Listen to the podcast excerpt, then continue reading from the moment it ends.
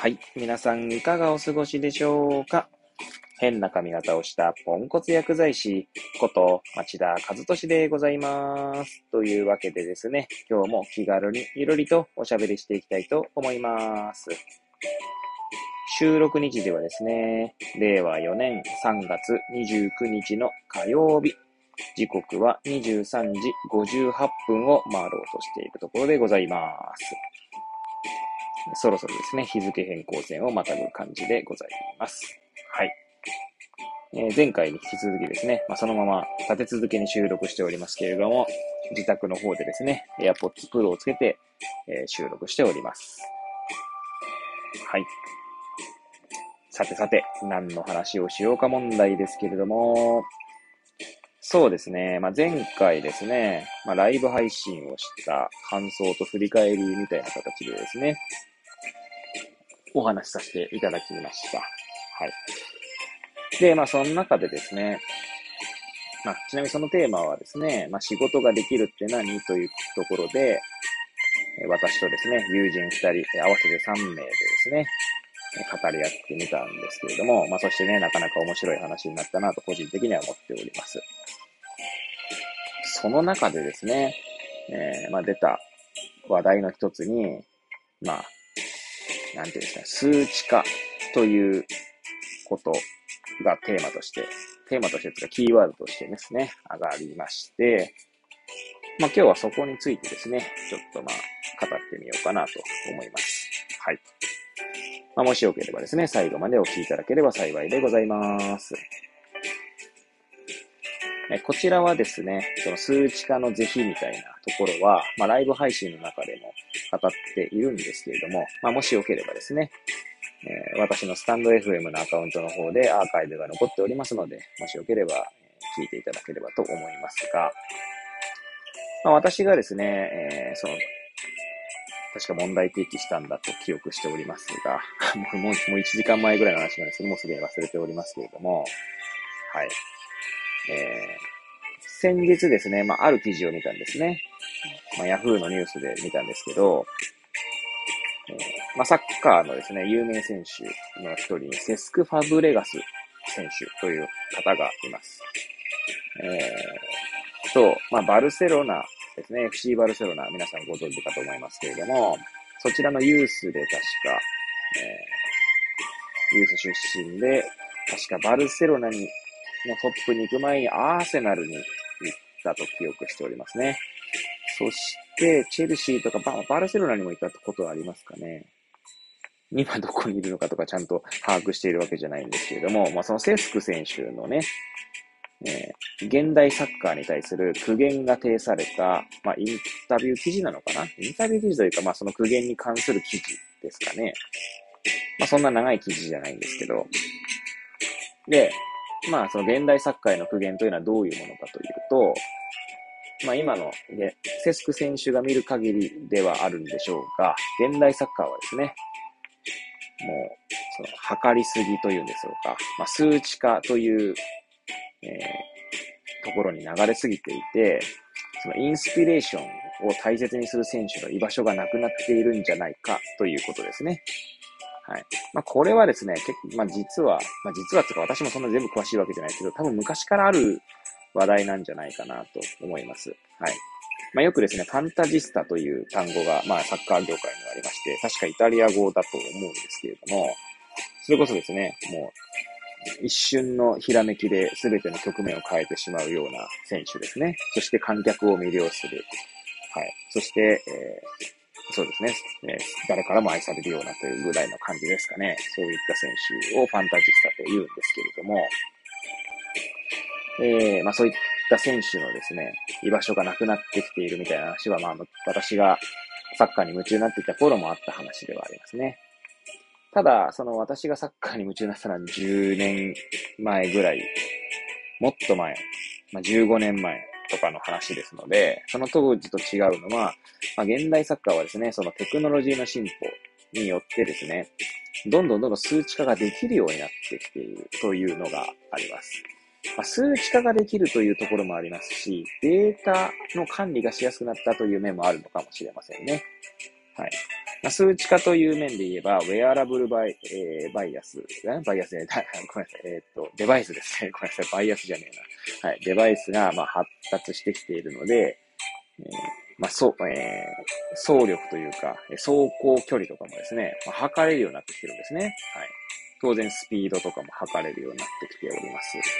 そしてそのデータをですね、要はコンピューター上で管理しやすくなってるっていうのもありますよね。はい。で、その結果何が起きているかというと、まあ要はフィジカルという側面でですね、えー、管理さされやすくなっていて、その即興が入り込む余地がどんどんなくなってきているということを、大体、節選手は言おうと、言わんとしていると。はい。で、まあ、この話はですね、別にずっとサッカーの話するつもりなくて、まあ、どの業界にも言えることなんだろうなと思いまして、まあ、薬局業界で言うとですね、まあ、薬局業界もですね、その KPI というのが、まあ、厚労省の方から、ま、定められておりまして、はい。で、その背景にあるのは、まあ、ライブではですね、私の友人の根本さんが言ってたんですけど、まあ、要は薬剤師の仕事の見える化とか、まあ、エビデンスとして残すというところが、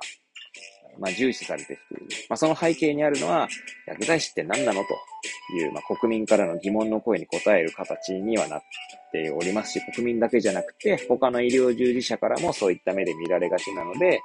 まあ、そこに対してですね、まあ、きちんとエビデンスを持って証明してくださいという、まあ、流れの末にある、まあ、議論ではあるかと思います。はい。KPI の設定ですね。はい。まあ、ただですね、まあ、いや、もちろんその流れにはですね、私、まあ私も根本さんも、まあ一緒に、あたともう一人の高野さんもですね、みんな薬剤師なので、まあ結局はですね、まあ、の流れには乗るんですけれども、まあ一方でですね、例えば患者さんとの会話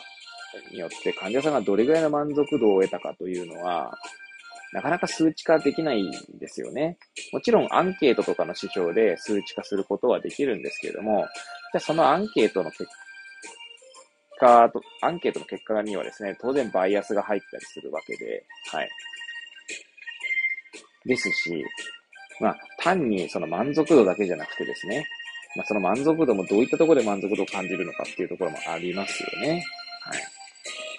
で、まあ、前回の放送でも、まあ、いろんな切り口で、えー、その数値化の是非について語りましたけれども、まあ、being と doing みたいな、はい。まあ、何をするかとかってだけじゃなくて、その患者さんの存在そのものを、そのビーイングを、まあ、認めれるかどうかっていうところには、なかなか確かに数字化、数値化しづらいですよね。まあ、ウェルビーイングっていう単語が、まあ、昨今よく語られますけれども、まあ、日本語訳と、まあ、健康みたいなところに、とか幸せとか幸福みたいな感じにつながるんだと思うんですが、幸福度って数値化しづらいですよね。もちろん、えー、国際的には幸福度の指標っていうのがあって、まあ、それを数値化するためにですね、いろんな尺度が、まあ、設定されてはいるんですけど、じゃあ、まあね、よくあれですよね。日本はその世界の幸福度ランキングでその低いみたいな。で、フィンランドとかが高いみたいな話だったかな。フィンランドだったかちょっと覚えてないですけど、まあ昔ブータンとかね、えー、高かったと思いますけれども、はい。幸福度って、まあもちろん測定できれば一番いいんでしょうって、一番いいのかなまあ、うん、いいのかもしれませんが、なかなか、ね、測定できたからってそれが真実を表しているかどうかは分かりづらいと。まあ、あとですね、私が確かそれ、えー、例に挙げたと思うんですけど、アートとサイエンスっていうところがあってですね、まあ、これこそですね、まあ、その最初の冒頭のサッカーにも通じると思いますけれども、まあ、アート、まあ、直感的な部分とでも言いましょうか。はい。まあ、患者さんの例えば、あの、人となり、えー、状態、えー、ありままでの記録とかを見た上でですね、患者さんの、とのその間に、できるその空気感というものを操作する、操作するというか、空気感を形作るのは、まあ、まさにアーティスティックな面なんだろうな、とか思っております。はい。まあ、そんな感じですね。まあ、あの、数値化の是非みたいな話があるよね、ということをですね、まあ、語っていましたけれども、まあ、これもですね、まあ、答えが出るわけじゃないんですよね。数値化が必ずしも悪いのかと言ったら、やはりまあ確かに見える化は必要だと思いますし、え、まあそれをすることでですね、まあ、研究とかにもつながるし、えー、根本さんが言ったんですけど、まあ、エビデンスの構築にもつながる。で、それはやはり、え意義があることだとは思います。でも一方でですね、その数値化できないものを大切にするっていう側面もやっぱり必要であって、何でもかんでも数値化すればいいってもんでもないなというのも、まあそういった側面もあると思うんですよね。はい。まあこんな話はですね、私が特段、今ね、ここで語らなくても、まあ皆さん、皆さんとか、まあいろんなところで議論されている話であって、まあ大切なのはなんか一つの尺度で考えないってことなのかなと思いますよね。まあ、数値化できる、できないとかっていう、あとはもうその大きな、その、何て言うんですか、分け方じゃなくて、うんま、数値化できる、できないの間にもですね、多分、ものすごい細かいグラデーションがあったりとかもするでしょうし、はい。まあそういったことなのかなと思いますね。はい。今日はまあちなみにもう10分を過ぎてですね、まあ、このラジオトークの収録っていうのは12分がマックスなんですけれども、いつも10分でですね、まあ終えているんですが、まあ今日はですね、なんかまあ、あまりキリが良くなかったので、はい。まあ、12分喋ってみようかなと思っていたら、最後の方はグダグダになっておりますけれども、はい。まあ皆さんもですね、その数値化の是非とかですね、はい。まあアートとサイエンスとか、はい。ウェルビーイングとかドゥーイングみたいな話でですね、ちょっといろんな自分の周りにあるものをですね、ちょっと考えてみてはいかがでしょうか。はい。というわけでですね、まあ、ぐだぐだと語ってまいりましたが、最後までお聞きいただき、誠にありがとうございます。これを聞いていただいた皆さんがより良い一日を過ごせますようにとお祈りさせていただいて、今日の放送を終了したいと思います。それではまた明日、皆さんお会いいたしましょう。さようなら。